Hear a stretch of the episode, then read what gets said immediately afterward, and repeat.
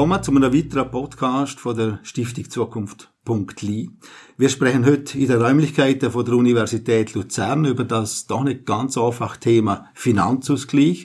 Mein Gesprächspartner ist der Professor Christoph Schaltecker. Er ist Ordinarius für politische Ökonomie an der Universität Luzern, lehrt an der Universität St. Gallen zum Thema öffentliche Finanzen und verfügt aus früheren Tätigkeiten über umfassende Erfahrung aus Privatwirtschaft und Politik. Herzlich willkommen, Herr Professor Schaltegger. Zukunft.li hat im Sommer 2016 eine Studie zu dem Thema veröffentlicht und die Führung von einem horizontalen Finanzausgleich in Liechtenstein Diskussion gebracht. Das Instrument ist in der Schweiz sowohl auf Bundes- als auch auf Kantonsebene im Einsatz, wie auch in verschiedenen Ausprägungen. Herr Professor Schaltegger, kann Sie uns kurz Zielsetzungen, Wirkungsweisen und so weiter von horizontalen Finanzausgleichssystemen, vor allem nach Schweizer Prägung erläutern?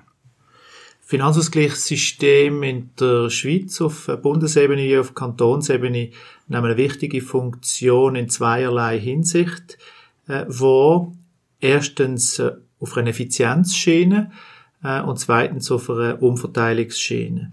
Die erste Schiene, da geht es darum, dass man gleich lange Spieße schaffen für die Gemeinden oder für die Kantone. Und warum will man das? Damit sie im Steuerwettbewerb nachher alle etwa die gleichen Chancen haben bei der äh, Pflege von ihrem Finanz, von ihrer Finanzkraft. Ähm, das ist insbesondere in der Schweiz der Lastenausgleich, wo dort äh, seine Funktion erfüllen sollte.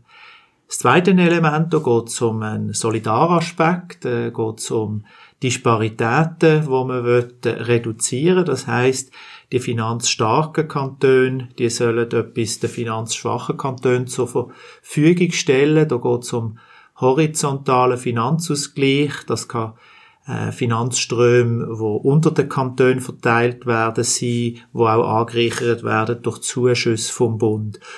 Und der entscheidende Punkt in dem System ist, dass die Umverteilung zwischen Arm und Reich nach gleichen Regeln gestaltet werden, so dass die Finanzkraft von der Reichen effektiv abgeschöpft wird und effektiv bei den armen Kantonen ankommt und gleichzeitig, dass in beiden äh, Gebietskörperschaften, in der Armen wie in der Reichen, weiterhin Anreiz bestehen, die Finanzkraft zu pflegen eine von diesen Zielsetzungen, eben der Abbau von diesen doch in Liechtenstein relevanten Unterschieden der Finanzkraft, ähm, wird die Regierung jetzt mit einem Vorschlag äh, angehen. Sie hat ähm, eine Anpassung vom Finanzausgleich Gesetz in Vernehmlassung gebracht, allerdings auf eine andere Weise, als wenn wir von einem klassischen horizontalen Finanzausgleich reden, sprich Gemeinden mit einer sehr hohen Steuerkraft sollen Mittel einfach an die obere Staatsebene, als Land zurückgeben. Wie beurteilen Sie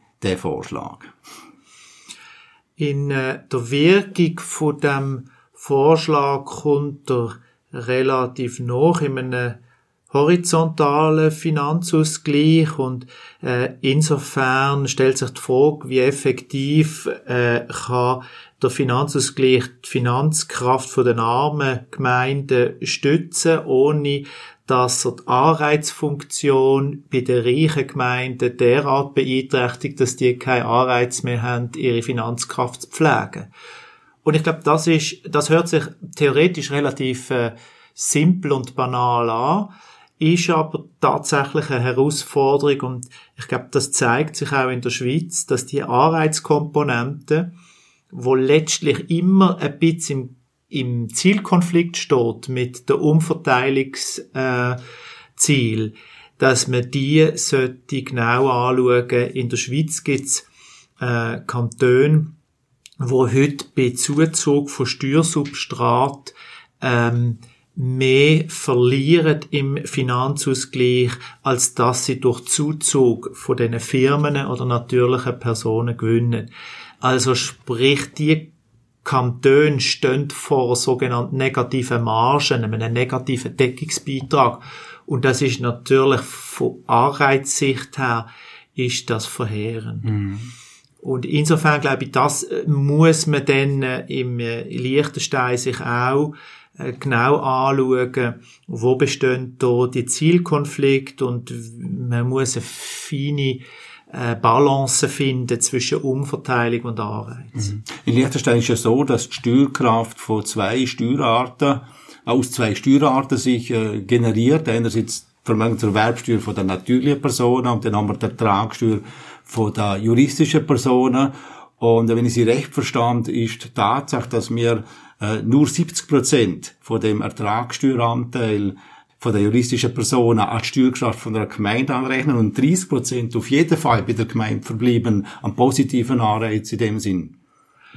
Ja, ähm, man muss das nicht im Einzelfall anschauen. Letztlich sind äh, die Veränderungsroten entscheidend, also die Frage von einer einzelnen Gemeinde, wenn sie jetzt versucht, eine andere Gemeinde zu überholen, indem sie auf ihrem Gebiet mehr äh, Firmen hat oder mehr natürliche Personen hat, die ertragskräftig sind und sie dort mit eine andere Gemeinde wieder überholen, wie viel weniger bekommt sie aus dem Finanzausgleich raus oder wie viel mehr muss sie in Finanzausgleichstopf einzahlen? Hm.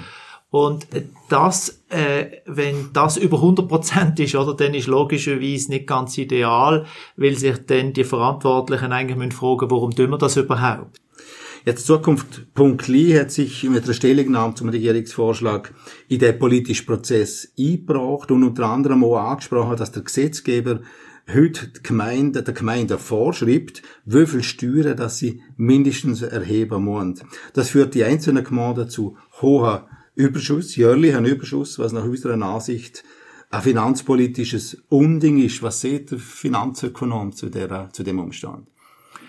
Ja, es ist eigentlich ein systemfremdes Element für einen Finanzausgleich. Oder der Finanzausgleich versucht ja, gleiche Spiess, gleiche Startbedingungen im Steuerwettbewerb zu schaffen.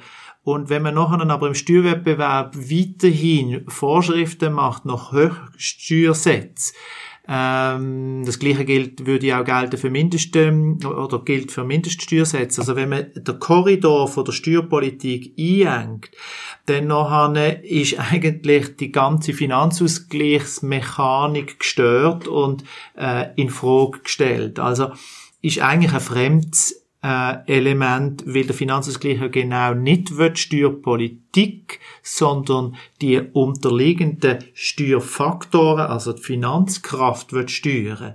Egal wie die Steuerpolitik gestaltet wird. Es geht ja letztlich auch um eine staatspolitische Frage, nämlich um die Frage, inwiefern wird man eigentlich den Gliedstaaten, also den Gemeinden oder den Kantonen, Freiheiten in der Formulierung und in der Setzung von ihrer Steuer- und Finanzpolitik nehmen oder lassen.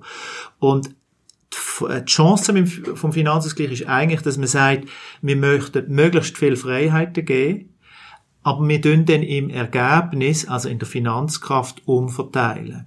Und ich glaube, dazu braucht es eben keine Vorschrift von einem Korridor, welche Steuerfüße oder Steuerbelastungen Gemeinden bzw. Kantone ähm, setzen sollen. Jetzt sind wir sehr gespannt, wie der politische Prozess in Liechtenstein weitergeht. Herr Professor Schaltegger, vielen Dank für das Gespräch. Ich danke Ihnen und wünsche Liechtenstein viel Erfolg.